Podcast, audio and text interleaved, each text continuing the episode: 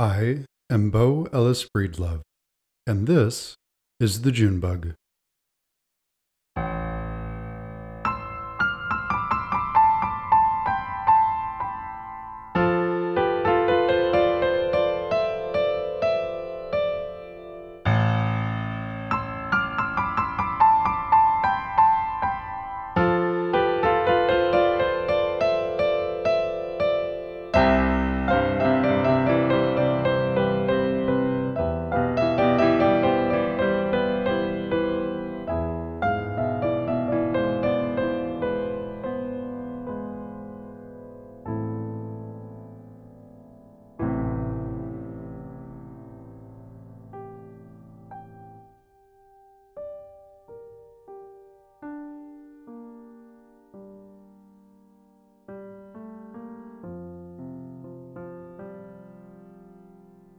Welcome back to the June Bug.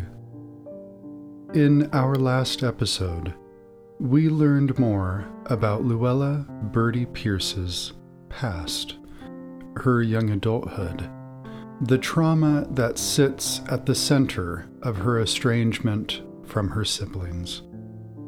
We also delved into the intimate process of Birdie's decision to end her own life we heard the depths of her faith in God and her belief that she was doing the right thing by choosing to die.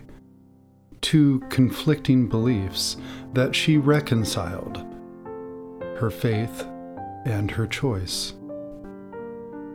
If you haven't already, I implore you to visit the resources page on our website for more information on medical aid in dying, including links to organizations that are working to expand access to medical aid in dying. www.thejunebug.org backslash resources.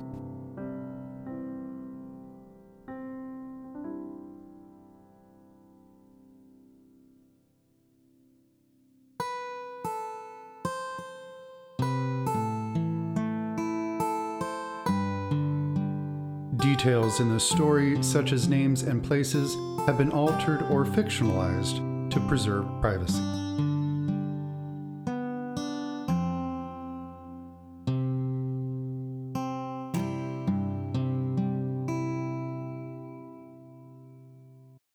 Episode 3 8:40 p.m. A bath.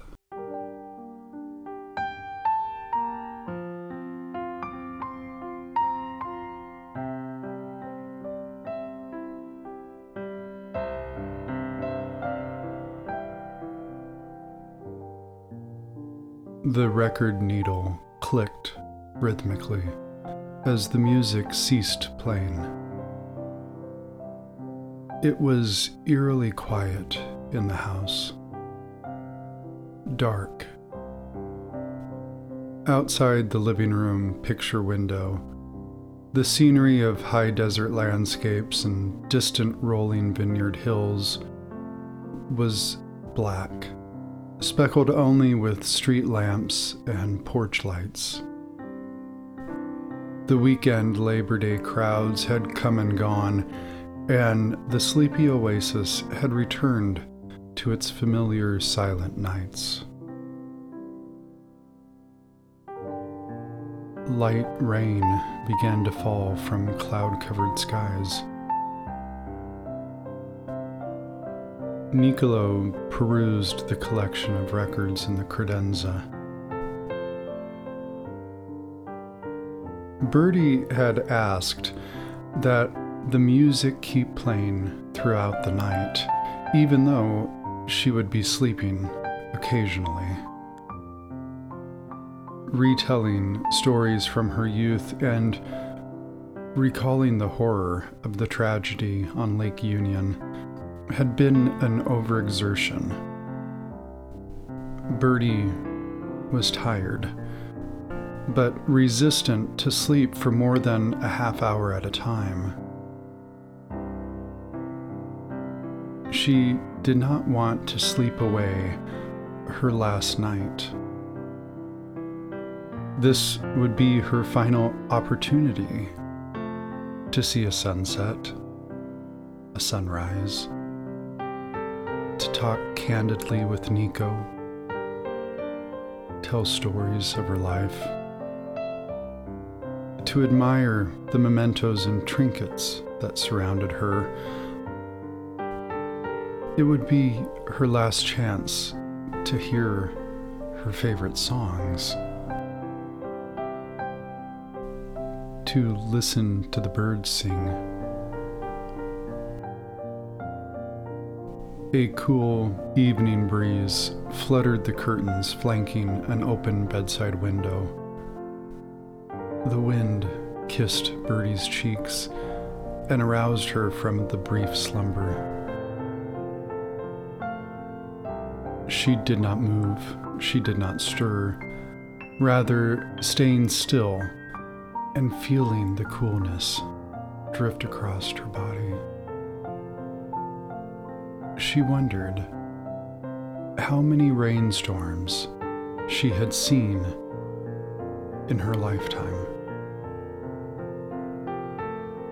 Endlessly entertained by her own queries Birdie considered the average number of rainy days in the various places she had lived Walla Walla, Kaiser, Seattle, Boise, Myrtle Beach, Memphis, Las Vegas.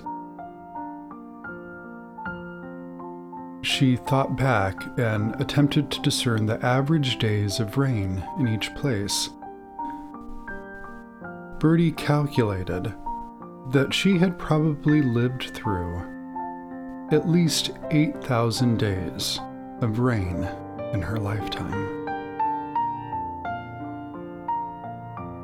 As the rain sprinkled in through the open window and glistened on her nightstand, Birdie mused 8,001 is a nice number.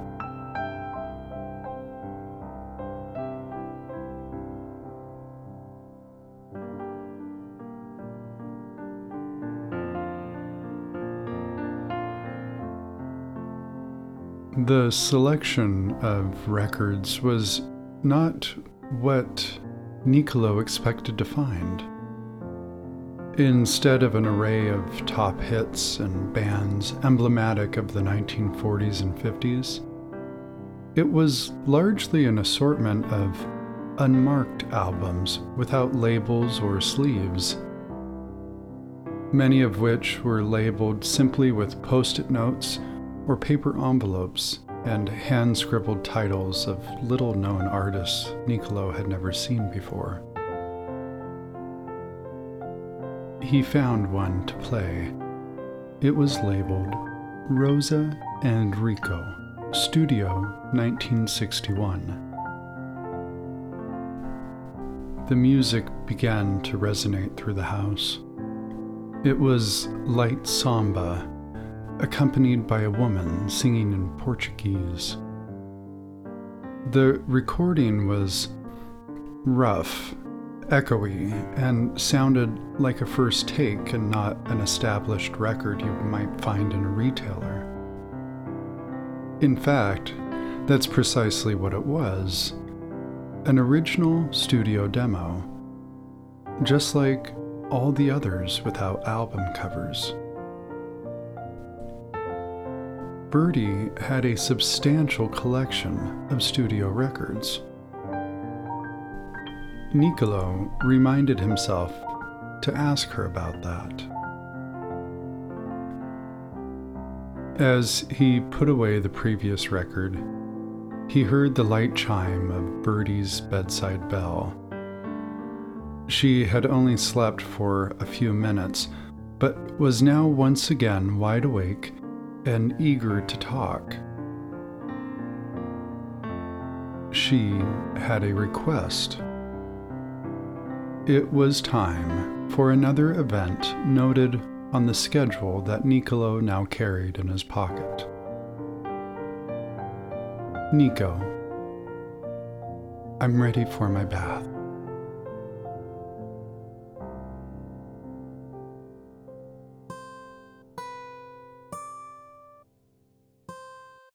We want to hear from you. Do you have a story you would like to share? Have you witnessed someone's end of life experience? At the June Bug, we want to help educate and prepare our listeners to provide compassionate and loving end of life care. We do so by sharing true stories. And if you have a true story that you would like to share, please contact us and let us know. You can visit www.thejunebug.org for more information. Thank you for listening.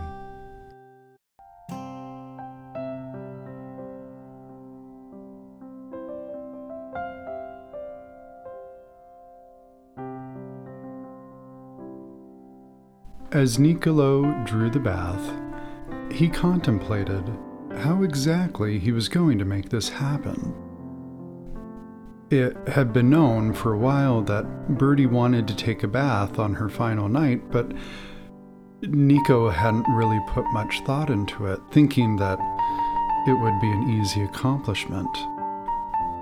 But now he realized the tub was awfully deep, and to make it more difficult, it was enclosed in pink tile that came just above knee height, and the tub itself was recessed. It was undoubtedly too high for Birdie to manage, and it seemed too deep for her to safely and warmly bathe in alone. It was large, the tub, one of those oversized soaking tubs. Watching the water fill, Nicolo came up with a creatively intimate solution. Once the bath was ready, Nicolo returned to Birdie and assisted in undressing her. He enveloped her in an oversized terry cloth robe that had long hung in her closet, so large it was obviously not meant for Birdie. She liked to joke that it was a token of a one night stand. The breast of the robe was embroidered in pink with the logo of the Las Vegas Flamingo. Nicolo was clad only in a pair of red running shorts. Birdie, Nicolo began, I think the only safe way we can really make this happen is if I take the bath with you. Birdie laughed. It's been a long time since I took a bath with a man. Nicolo carried Birdie to the bathroom, where he helped her to stand along the side of the tub. She weakly braced herself against the countertop. Nico stepped into the water first and then assisted Birdie in removing the bathrobe. Cautiously, he held both her hands as she stepped into the bathtub with him.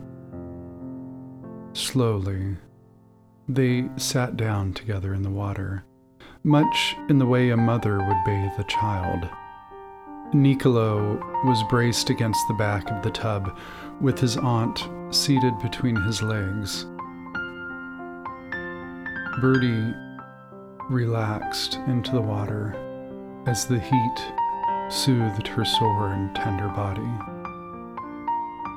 She rested the back of her head against Nicolo's chest as they enjoyed the warm water together. Portuguese lyrics and jovial piano notes lingered in the air, prompting Nicolo to ask his question. Birdie, I notice you have a lot of studio records. Why is that?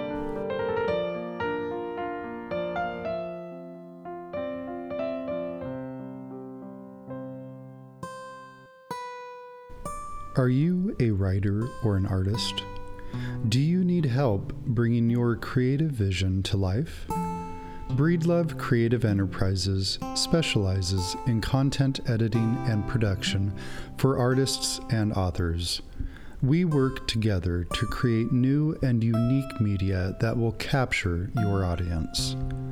Visit bebreedlove.com to view BCE's client portfolio and schedule a free consultation. You don't have to go it alone. Trust Breedlove Creative Enterprises to make your project a success. Breedlove Creative Enterprises is proud to produce the Junebug.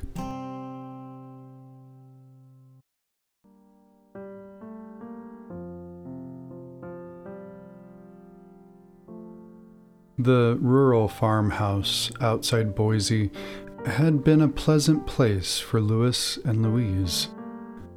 Four years had passed since the morning their mother left to reclaim her job with Sears. A check still came in the mail every week like clockwork. By now, the children's paternal grandparents had assumed this arrangement would be permanent.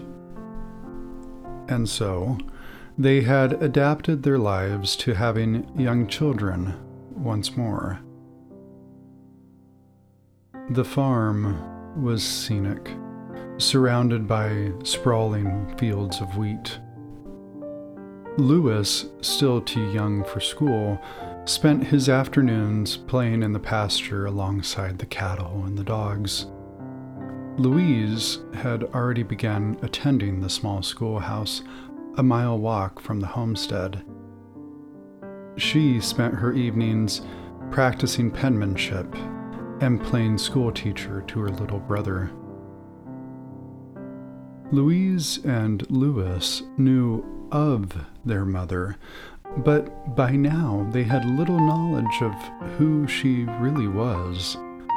Aside from being the woman who sent occasional letters, signed the checks, and shipped care packages for birthdays and holidays. They did not know anything about her. By now, four years on into this new arrangement, unbeknownst to Louis and Louise, their mother was no longer traveling country roads selling Sears portrait sessions. That time had passed, and Luella had since become Birdie in Myrtle Beach.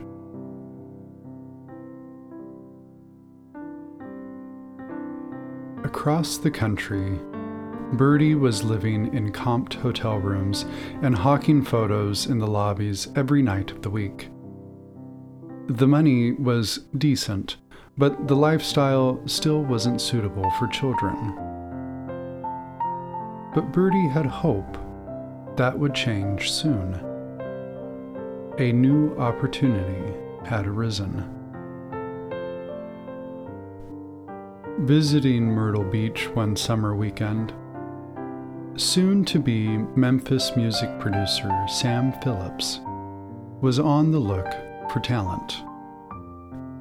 His dream was to open a new recording studio, something unique it would be the heart of a new sound for the South. And he wasn't just seeking out musicians, he was also on the hunt for industry talent songwriters, composers, album artists.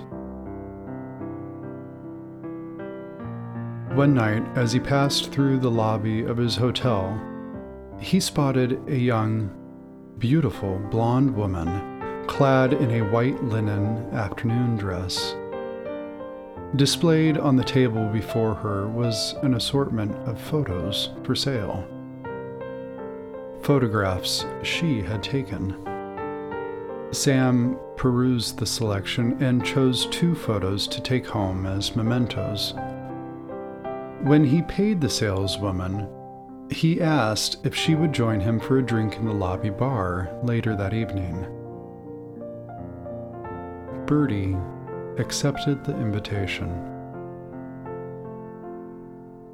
After a few Manhattans and Sam being regaled with the tale of how Birdie's name originated, Sam made the ask. He saw talent in Luella Birdie Pierce. He saw a woman driven to find a path for herself, and a woman desperate to make it on her own. Sam needed someone driven like she was to take the creative lead for album art at his soon to open Sun Records. He offered Birdie the job, and she accepted.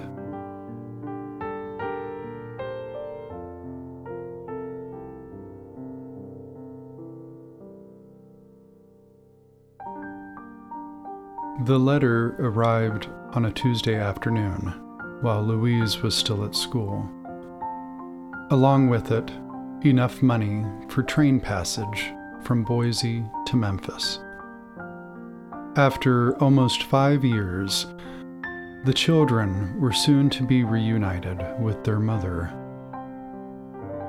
However, neither wanted to leave the farm. It had become Louise and Louis's home. It was somewhere safe and familiar. Their mother had become a stranger. But irregardless, it was, at last, time for the family to be reunited. Arriving at the train station in Memphis, Louis and Louise were greeted by a new woman Birdie was no longer the traumatized, scared, timid woman who had abandoned them at the farm. She had blossomed in the five years of their separation. She was smart, proud, confident, and now a successful career woman. Sun Records found success quickly, signing artists such as B.B. King and Ike Turner, and soon breakout musicians the likes of Elvis and Johnny Cash. Birdie worked closely with every artist who walked through the doors of the Union Avenue recording studio. She took all their headshots, photographed band rehearsals, and designed the album art for every demo that went to production.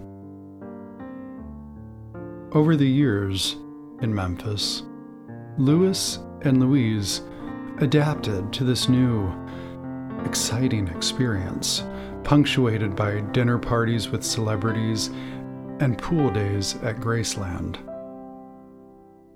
Birdie was adored in Memphis she was valued. She was a commodity. People wanted to be around her.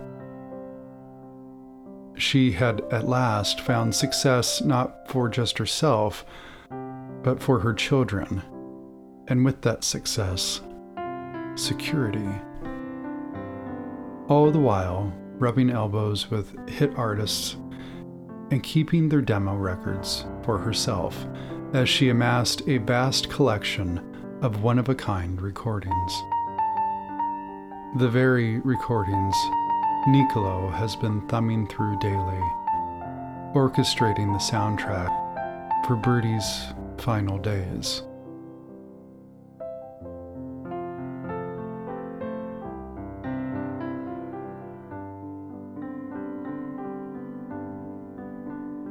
The rhythmic clicking of the record needle brought the bath to a finish as Birdie asked Nicolo to take her back to bed. Again dressed in her nightgown, Nicolo gently assisted Birdie into bed. She closed her eyes and asked for a few moments to rest.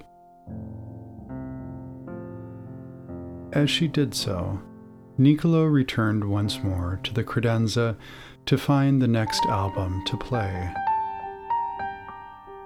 This time, he chose one that was not a demo. It was Frank Sinatra.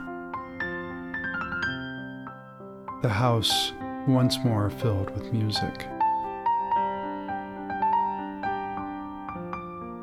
Nicolo, Birdie gently called out. He came back to her bedside. Nicolo, this, this is it. This is the song. Nicolo paused, waiting for her to finish her thought. Nicolo, this is the song. I want to hear when I die.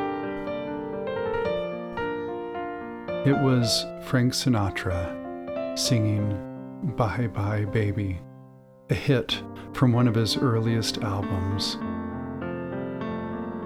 Birdie began to hum and then gently sing along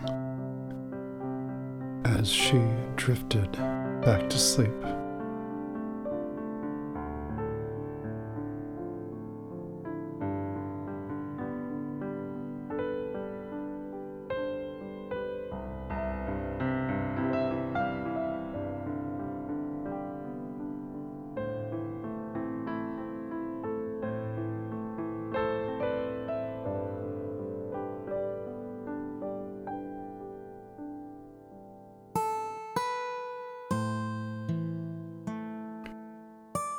The June Bug is produced by Breedlove Creative Enterprises. Original music composed by Bo Ellis Breedlove.